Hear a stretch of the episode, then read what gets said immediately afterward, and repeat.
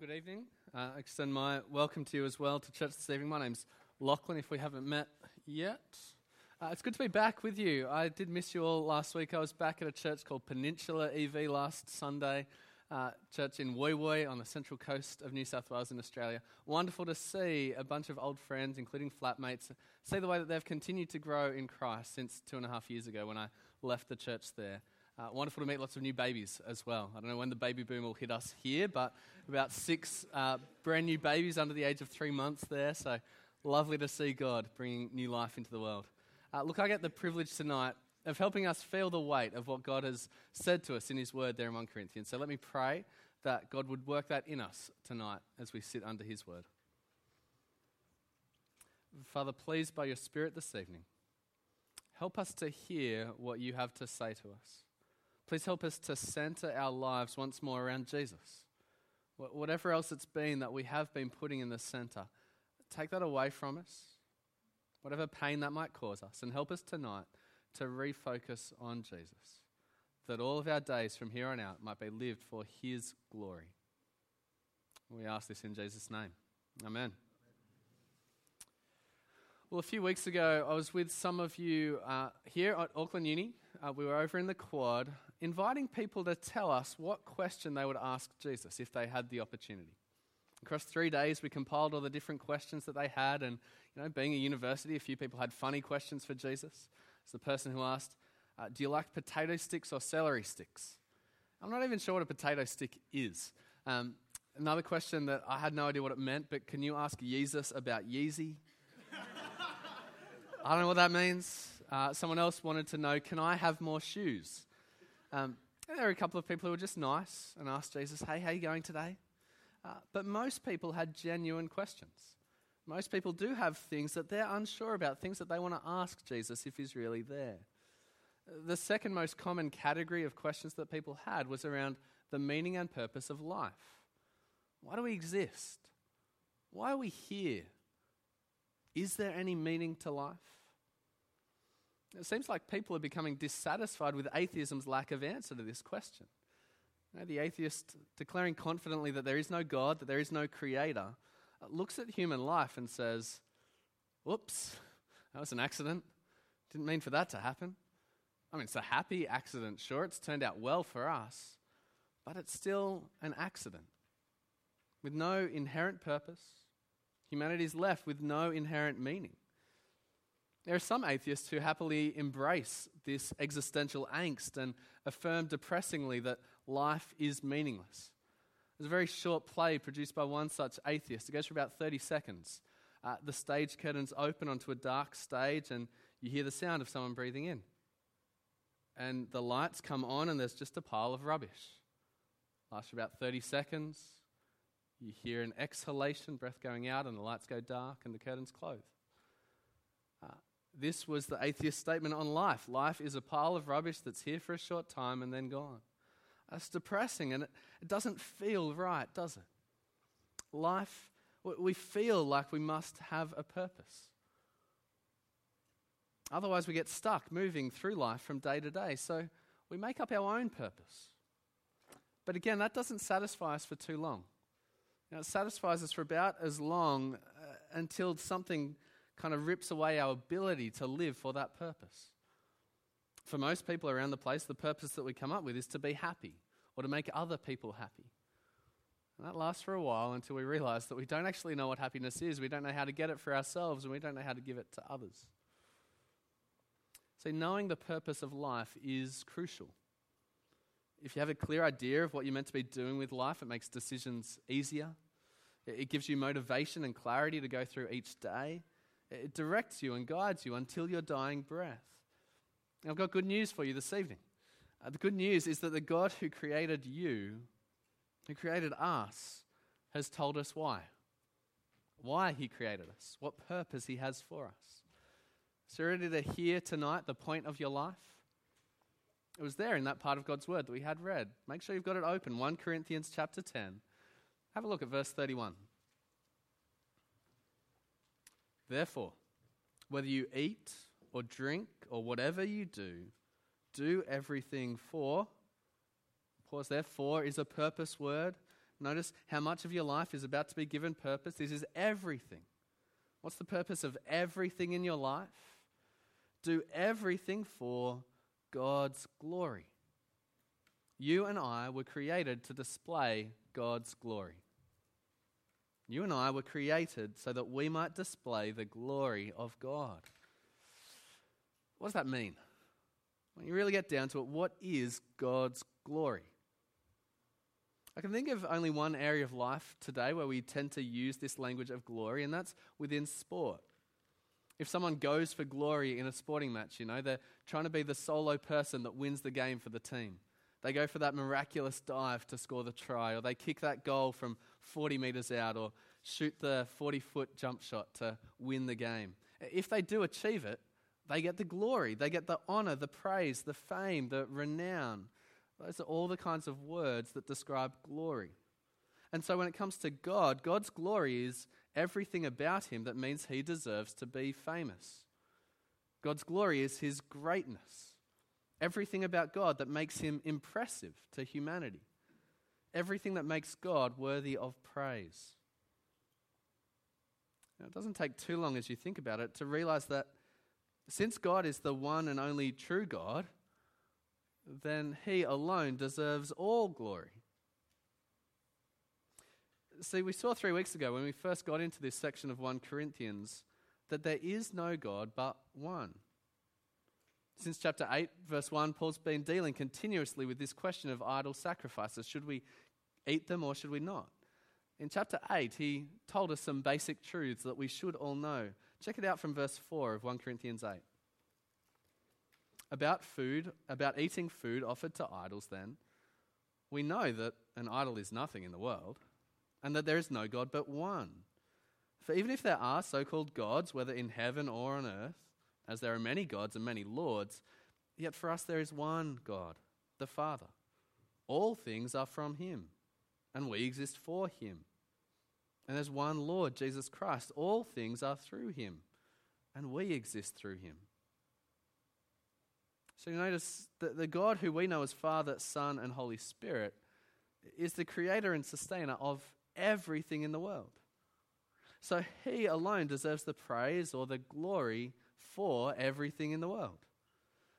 For anyone else to take credit for anything is to rob God of his glory. If you see anything else that's praiseworthy, its glory is contingent or derived from the one who created it, right? If I'm walking through the shops and I pass by the shoe store and I see that glamorous pair of new heels or perhaps more likely the Air Jordans that have just come out, uh, I, I don't start praising the shoes, do I? You know, I might. I might start talking about how good the Air Jordans are and saying, man, you're such a great pair of shoes. But really, I know that the one who deserves the credit is the person who's designed the shoes, the person who's made the shoes. The shoes themselves, I haven't done anything, they're just created. And so, in the same way, the heavens, filled with the innumerable stars that you can't stop to count, uh, they declare not their own glory, but the glory of the God who made each and every one and who leads them out by name. Humanity, in the intricacy and the wonder with which we've been made, declares not our own glory as some happy accident, but the glory of the God who knit us together in our mother's womb. Now, alongside God's mighty power as creator, God is also glorious when it comes to his character. So, track back with me to Exodus chapter 33. This was a passage we looked at uh, some six months ago here at church. And notice in verse 18, we've got Moses asking God, Please let me see your glory. Now, underlying Moses' uh, question here is a recognition that God's personal presence, when God actually turns up on the scene, that itself is glorious. Whenever people in the Old Testament get to see some aspect of God, it's bright, they can't really look directly at it, uh, it's amazing.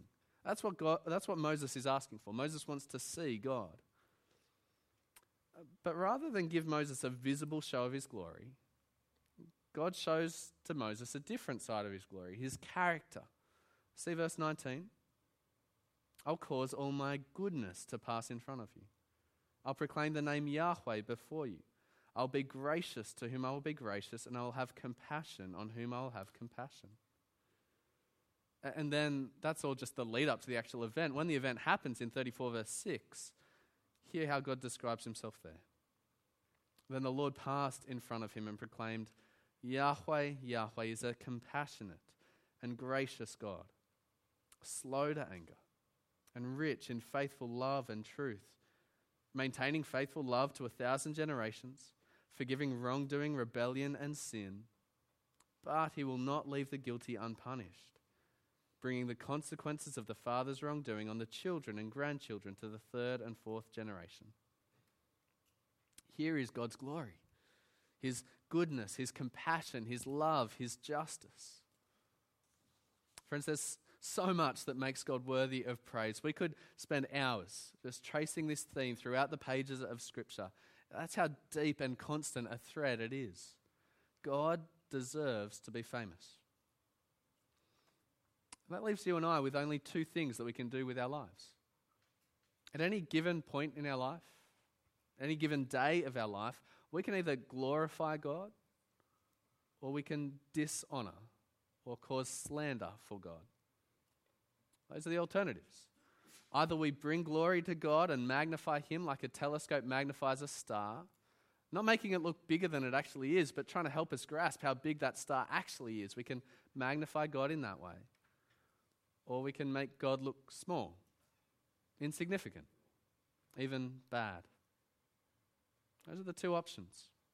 And again, this plays itself out throughout the scriptures in so many places, but we've only got time to see one. So come to Ezekiel 36. Have a look at verse 19 there. In context, historically, in this passage, God is punishing Israel because they'd fallen into idolatry. It started worshipping other gods, and so God sent them away from the land of Israel into the land of Babylon. It's what we call the exile.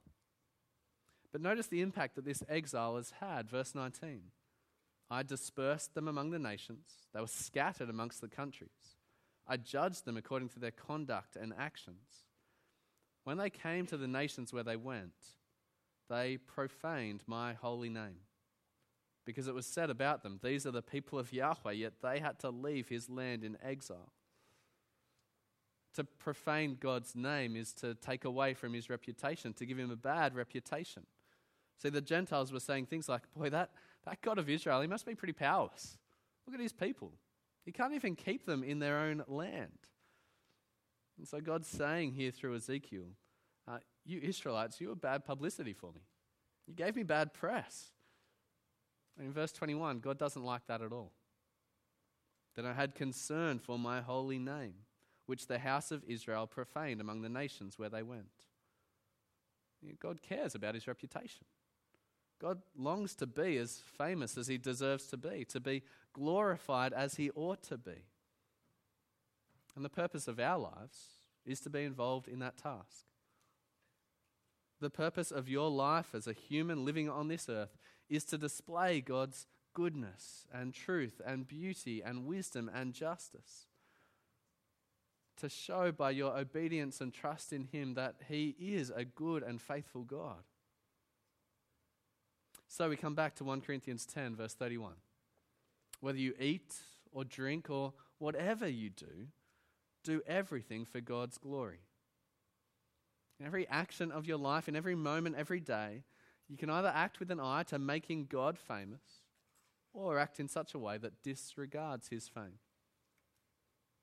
We'll come back to that at the end tonight. But now that we've understood that verse 31 really is a vital summary of the whole of Christian ethics throughout the Bible. We need to see why Paul brings it up in this particular context in Corinthians. You might notice that the first verb in verse 31, you know what a verb is, right? I find more and more people have lost this basic verb is a doing word. Um, good. Uh, the first verb, to eat, eating. And that's uh, noticeable because we're at the, long, the, the end of a long section here that has run from chapter 8, verse 1, and it goes all the way through to 11, verse 1. It's all concerning this issue of food sacrificed to idols. Should we eat it? Should we not? We've seen over the past three weeks three distinct steps in Paul's answer to this issue. Those sermons are all on our website. If you've missed any or all of them, get online and, and have a listen. It's worth seeing the way that Paul has uh, interacted with this issue.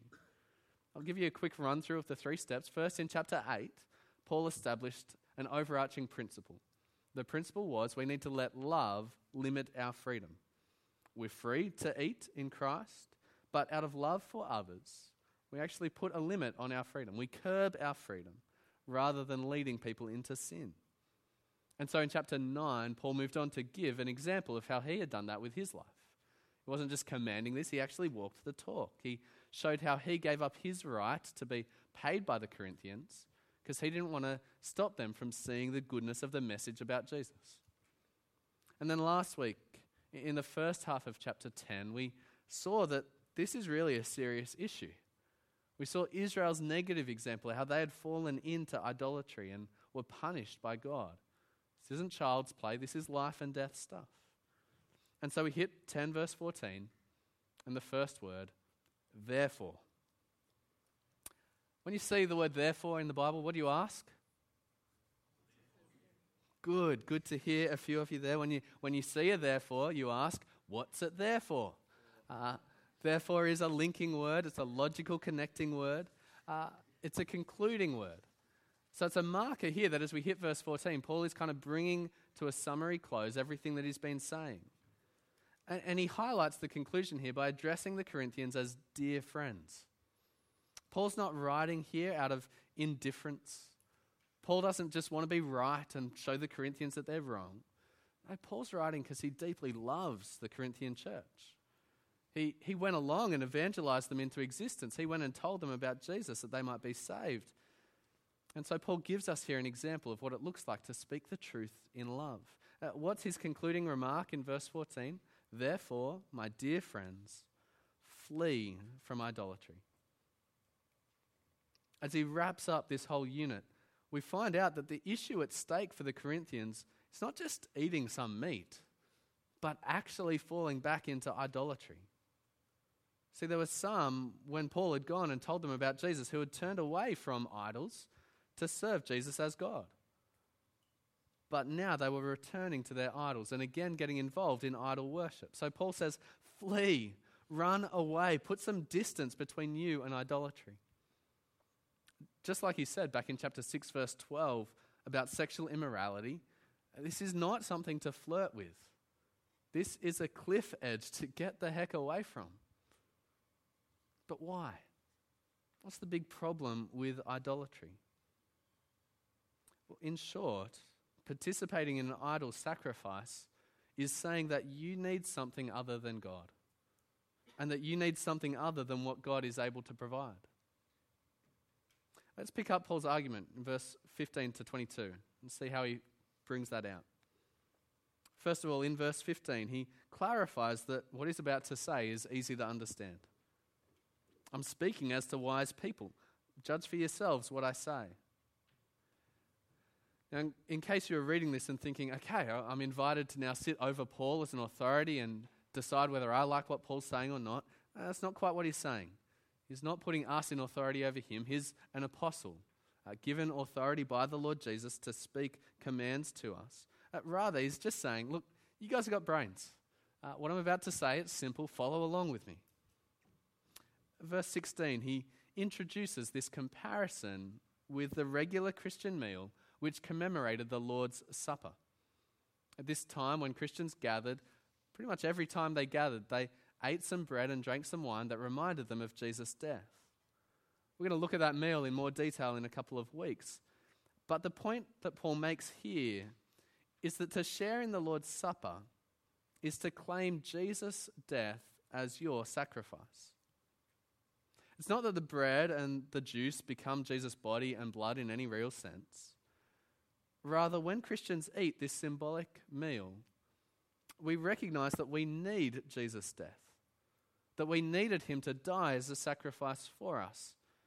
And we claim the benefits of that sacrifice for ourselves. To, to clarify this point, Paul draws on the Old Testament sacrifices.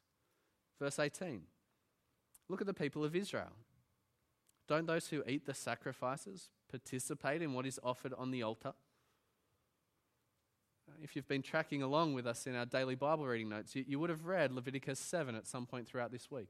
We won't turn there now, but if you haven't read that, jot it down and have a look as you reflect on uh, what we're hearing from God tonight. Le- Leviticus 7 gives a list of rules about one particular kind of sacrifice, and it outlines this principle of participation. Basically, what it says is that when you sacrifice an animal in Israel, you get to eat a part of that animal that was sacrificed. By eating it in the legal manner that's prescribed, you acknowledge that that sacrifice is effective for you, that it's actually worked. You acknowledge that the benefits of that sacrifice, whether that be cleansing or forgiveness or fellowship, uh, those benefits are then credited by God to your account when you eat of the sacrifice. So, what's the meaning of eating a sacrifice? Well, eating the meat that was offered is a statement of, I need this sacrifice, and its benefits are applicable to me. So, with that in mind, when it comes to idols, look at verse 19. What am I saying then? That food offered to idols is anything, or that an idol is anything? Well, no, Paul had already slammed those two ideas back in chapter 8, verse 4. He said, An idol is nothing in the world. He's not contradicting himself here. Rather, in verse 20 of chapter 10, no, but I do say that what they sacrifice, they sacrifice to demons and not to God. And I don't want you to participate with demons. That's a bit strange, isn't it? If you're like me, when you first read that, you're going, Paul, where did you get this from? Where are the demons coming from here? Um, it turns out, because I was a bit surprised and I didn't know where this was coming from, it turns out there are two Old Testament passages that have this idea of sacrificing to false gods as sacrificing to demons. You can write them down and chase them up later. They're Deuteronomy 32, verse 17. Deuteronomy 32, verse 17. And Psalm 106, verse 37. Psalm 106, verse 37. In both of those verses, they're talking about Israel falling into the worship of other gods, falling into idolatry, and it calls these gods of the other nations demons. So, with that background, it's kind of hard to know if Paul here in 1 Corinthians is wanting to draw to our minds some individual spiritual beings that sit behind each individual idol. I don't think that's his point here. Certainly, it is the case that there is a larger spiritual realm than we often give credit for. We often think that there's just God and humanity and animals. No, there is this spiritual realm of powers and principalities. Paul talks about them in Ephesians and some of his other letters. But here in Corinthians, I think his focus is less on the particular identity of these demons, perhaps not even on their evil nature, like we might associate with demons. Rather, his focus is on the fact that by sacrificing to them, it's a statement that you need something from them. Remember, that's what a sacrifice is it's saying, I need something that God is not able to give me. So, verse 21 you can't drink the cup of the Lord and the cup of demons. You can't share in the Lord's table and the table of demons. Or are we provoking the Lord to jealousy? Are we stronger than He? In pagan worship, sacrifices were often made to get fertility, or to get prosperity in your land, or to get a favorable wind so that you would have a safe journey across the sea. The pagans would sacrifice to the gods, thinking that these different gods would give them those things. So, to be involved in any sacrifice other than the remembrance of Jesus' death is to say that God can't give you something, that God can't give you what you need. That makes God jealous. That makes God angry. And we are no match to God in his jealous anger. Now, God's is not an unfair or an unjust, jealous anger. God's not the possessive boyfriend that wants his girl to spend 24 hours a day with him and not talk to any other boys. We're not equal with God like a boyfriend and a girlfriend are. There's a huge degree of difference between us and God. Uh, we are completely dependent upon God. That's not some contrived dependence or forced codependence. No, it's just the reality that we are creatures. We've been made by God. And, moment by moment, we are dependent on Him giving us our next breath. So when we fail to give God the glory and the thanks that He deserves, and instead turn to some idol and say that we need it, And God is rightly jealous. For some amongst us tonight, depending on your background, uh, this passage speaks into the reality of tangible physical idols, images of false gods which your family worships. You need to not be involved in that. And whether that's here in New Zealand or if you travel back to your home country, don't be going into temples and involving yourself in sacrifices to false gods.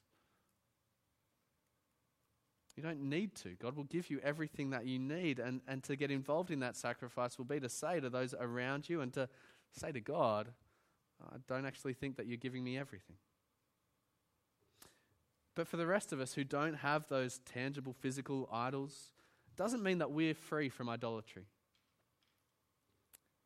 There is only one God, and He deserves all the glory.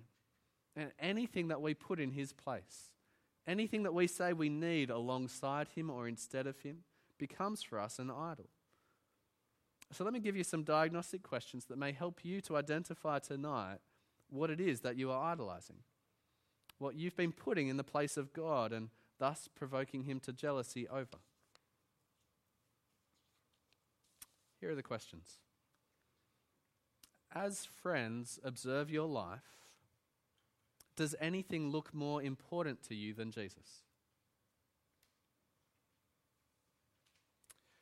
What do you use to comfort yourself when things get tough?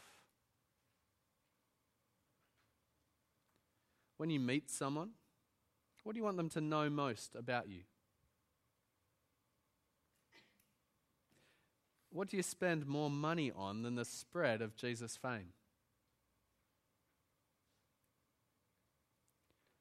What are you giving your time to rather than gathering with God's people? What do you get more passionate about than the greatness of Jesus? What are you looking forward to more than the return of Jesus?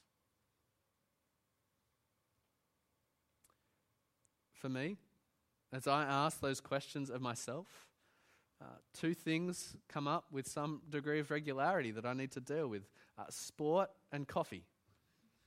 I have a tendency to give sport and coffee priority over God.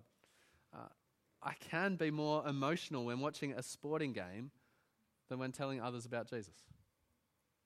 I can spend lots of money on sport, costs to get tickets to a game and to buy food at the game. I've been tempted to buy a Sky Sport uh, subscription. You know, that's a decent outlay of money. I haven't done that yet, but the temptation is there. I can be more excited about an un- upcoming match than I can about Jesus' return. I can make sport look more glorious in my life than Jesus. And I need to repent of that. I wonder what it is for you. Is it your career, your relationship, your car, your education, your food, your beauty, your fashion, your computer games. Whether you eat or drink or whatever you do, do everything for God's glory. Therefore, flee, flee idolatry. Stop giving something other than God the glory that only God deserves. What then about the use of our freedoms? It's been the issue that's tracking since chapter 8. How do we use our freedoms? Well, Paul clarifies his answer in verse 23 to 30. He reiterates the principle that is already stated. We need to seek the good of others. Notice it in verse 23. Everything is permissible, but not everything is helpful. Everything is permissible, but not everything builds up. No one should seek his own good, but the good of the other person. Now, the Corinthians, it seems, had heard Paul's teaching about the freedom that we have in Christ, good and true teaching, but they turned it into this slogan everything is permissible. They were kind of throwing this around to excuse their behaviors when others were saying that it was a problem for them. No, everything's permissible, we're fine. But as we seek to bring God the glory that He deserves, we don't want to just be doing things that might be neutral but permissible for us. We want to be finding the positive things to do that will benefit other Christians. See the language of building up in verse 23? Paul will say much more about how to build others up in chapters 12 to 14, where he turns to look at the church of God as the body of Christ and how each member does its part with the gifts that the Spirit gives to build the whole body up. Essentially, this is language about spiritual growth or maturity, helping other individual Christians or the church as a whole to become more and more like Jesus. That's what it is to build others up. So if I eat food sacrificed to idols and that actually causes another Christian to go back to idolatry, that's not building them up, that's tearing them down. That's the opposite. Instead, we're meant to do things that benefit other Christians. Paul goes on to give us three scenarios to help us not over apply this passage. You see, we could read this and go, okay, I've got to go around church and I've got to work together a list of every single thing that offends every single individual here. That'll get us in a straitjacket pretty soon because I reckon all of us uh, will find that everything offends someone. We won't be able to do anything before long. So, Paul doesn't want us to do that. Now, he gives us these three scenarios essentially to say if it doesn't seem to be an issue, don't make it one. Don't raise questions for conscience sake. It's the line that he repeats a couple of times through verse 25 to verse 30. It's a, a legal term about making an inquiry. So he says, if you go to the butcher, you know, just buy your meat. Don't feel like you have to ask the butcher, oh, where's this meat from? I oh, got it from someone else. Um, did you happen to see where they come from? Oh, they came out from an idol's temple. Ooh, better go on. No, just don't ask questions. Just enjoy it.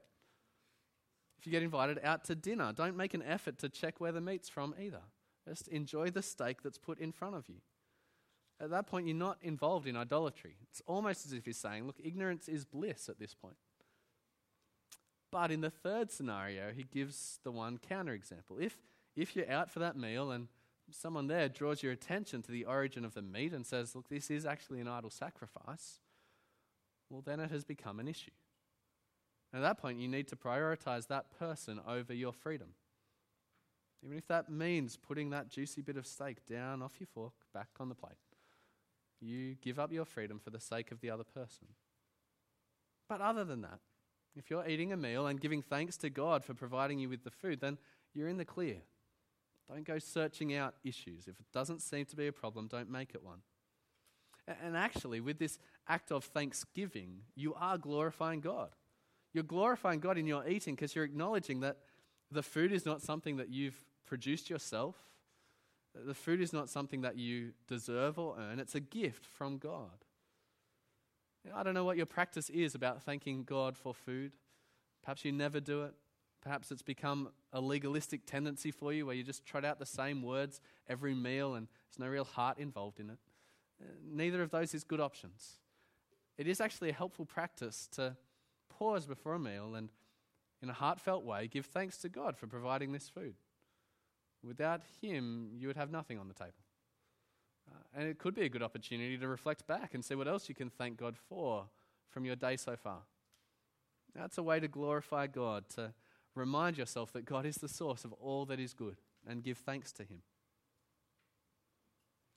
Now, as we're seeking the good of others, what is the ultimate good for them? Have a look at verse 32 to 33.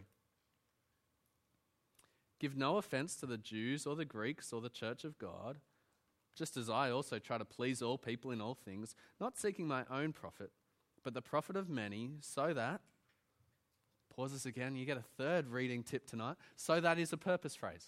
When you see so that, you want to keep an eye out for it and go, what, what's the purpose of what's been told to me here?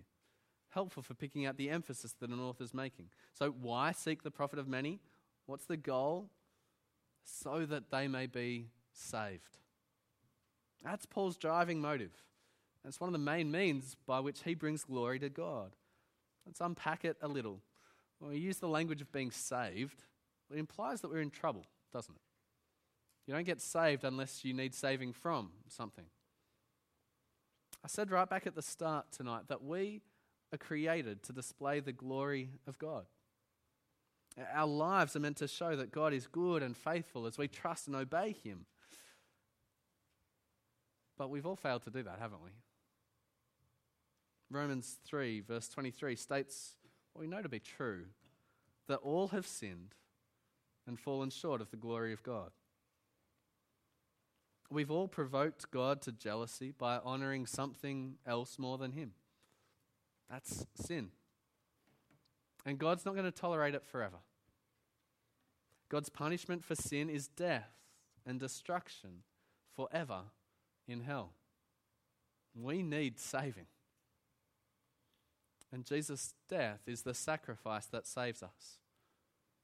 In his earthly life, Jesus always honored and glorified his Father. He did everything for his Father's glory, just as we were meant to do but failed.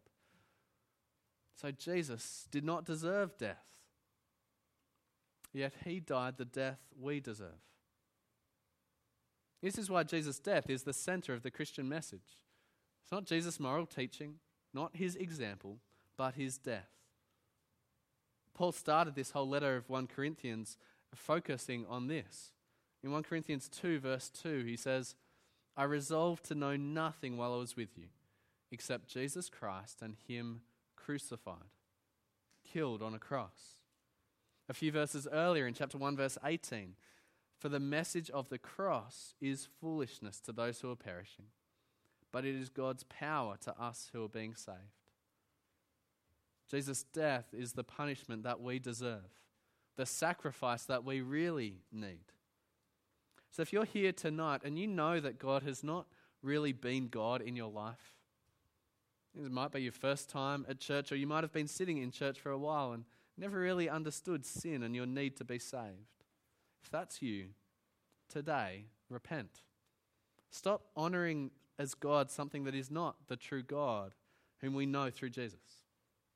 Uh, turn from your idolatry, turn from dishonoring God to serve Jesus and to share in the benefits of his sacrificial death. And Jesus' death has won for us forgiveness, the cleansing of sin, and the hope of an eternal life with God forever. If that's something that you'd like to receive tonight, those benefits of Jesus' death, uh, you can. Just need to ask God. If you want to talk more about that, I'll wait around the corner outside tonight. I'd love to talk with you. For us who are here as Christians tonight, though, we are called in this passage to imitate Paul as he imitates Christ. You see, Paul is not, as some people like to think, a, a radical Christian that only a select few have to emulate. We see Paul in the way that he gave up so much for the sake of the gospel, and we think, oh, I'm so glad that I don't have to do that. That's just for those few radicals that are like him. But no, in 11 verse 1 of 1 Corinthians, we're called to imitate Paul as he imitates Christ. We're called to live with the priorities that Paul and Jesus shared. We're called, like them, to do everything for the glory of God. Will that be easy? No. Will it hurt? Yeah, probably. Paul suffered tremendously for it. Jesus was crucified in obedience to his Father. Doing everything for the glory of God most likely will cause suffering for us. But it's the purpose of our lives. It's what we're made to do. And so, alongside that suffering, will be a deep seated joy as we live into what God has made us to be. The purpose of our lives is to show that God is more valuable to us than anything else in the world. To show that Jesus really does deserve to be famous. See, every Christian is an evangelist. It's just a matter of whether or not you're doing a good job at it. As soon as you take on the name of Christian for yourself, your life becomes an advertisement for Jesus. People look at you, your behaviors, your values, your words, and they make judgment calls now about Jesus because his name has been attached to you as a Christian. So if you're not talking about Jesus much, well, people will assume, oh, this Jesus guy can't be that important. Doesn't seem important to you. If your behavior is not matching up with what Jesus is teaching, they'll think, oh, this Jesus guy doesn't look like a particularly important person. He must not be trustworthy. So there's a good challenge for us each, isn't it? Is your life, is my life making Jesus famous or a reproach? I want to draw us to a close with a quote from a guy called John Stott. Uh, John Stott was a, an English Christian who wrote a bunch of great books that have been helpful to many Christians across the world. And uh, he writes about this Christian attitude in his commentary on Romans 1, verse 5. He says, We should be jealous for the honor of Jesus' name, troubled when it remains unknown, hurt when it's ignored, indignant when it's blasphemed, and all the time anxious and determined that it shall be given the honor and glory which are due to it. Does that describe your life and your feelings? Uh, if, like me, you need to grow in that, need to align your life more closely to that goal and purpose of glorifying God in everything, how are we going to go about that? Well, it's not by trying harder. It's not by waking up at tomorrow and going, okay, I've got to do a better job. I need to try harder to glorify God. No, we naturally seek the glory of the things that we love. I love coffee. I'll magnify coffee. I'll tell you how good coffee is. I'll point you to where you can get the best coffee. I'll try to draw you into my coffee loving ways. I look around and I see people that I have convinced to start drinking black coffee. It's great. The things that we love, we will share. And so it is with Jesus. If we're not glorifying Him with our lives, it's because we're not yet as captivated by Jesus as we should be. We don't yet see how worthy of fame and glory Jesus is. So the solution is to keep seeking out the praiseworthiness of the God that we meet in the flesh in the person of Jesus. Read the scriptures and search them, not that you grow in your kind of head knowledge about a text, but so that you might know God. Read the scriptures and ask of each passage, God, what is praiseworthy about you in this passage? What does this give me to praise you for? Friends, He is our Creator, our Sustainer, our Redeemer. He is the faithful one, the compassionate one, the just avenger of all evil, the Father to the fatherless. He is the one who opens the womb or closes it, who cares for widows and refugees, whose voice thunders through the heavens. He is the one who brought Israel up out of slavery in Egypt with a strong arm. He's the one who came into the world to save sinners by suffering a shameful death at the hands of his creatures. And he's the one who stands at the head of an army of thousands upon thousands of mighty angelic beings who together will one day come to judge all people. This is our King. His name is Jesus. Do you know him? Then you'll want others to know him too. Whether you eat or drink or whatever you do, do all for God's glory. Let's pray. Lord God, who gives endurance and encouragement, give us as a church one mind and one voice to glorify you, the triune God, Father, Son, and Holy Spirit. Amen.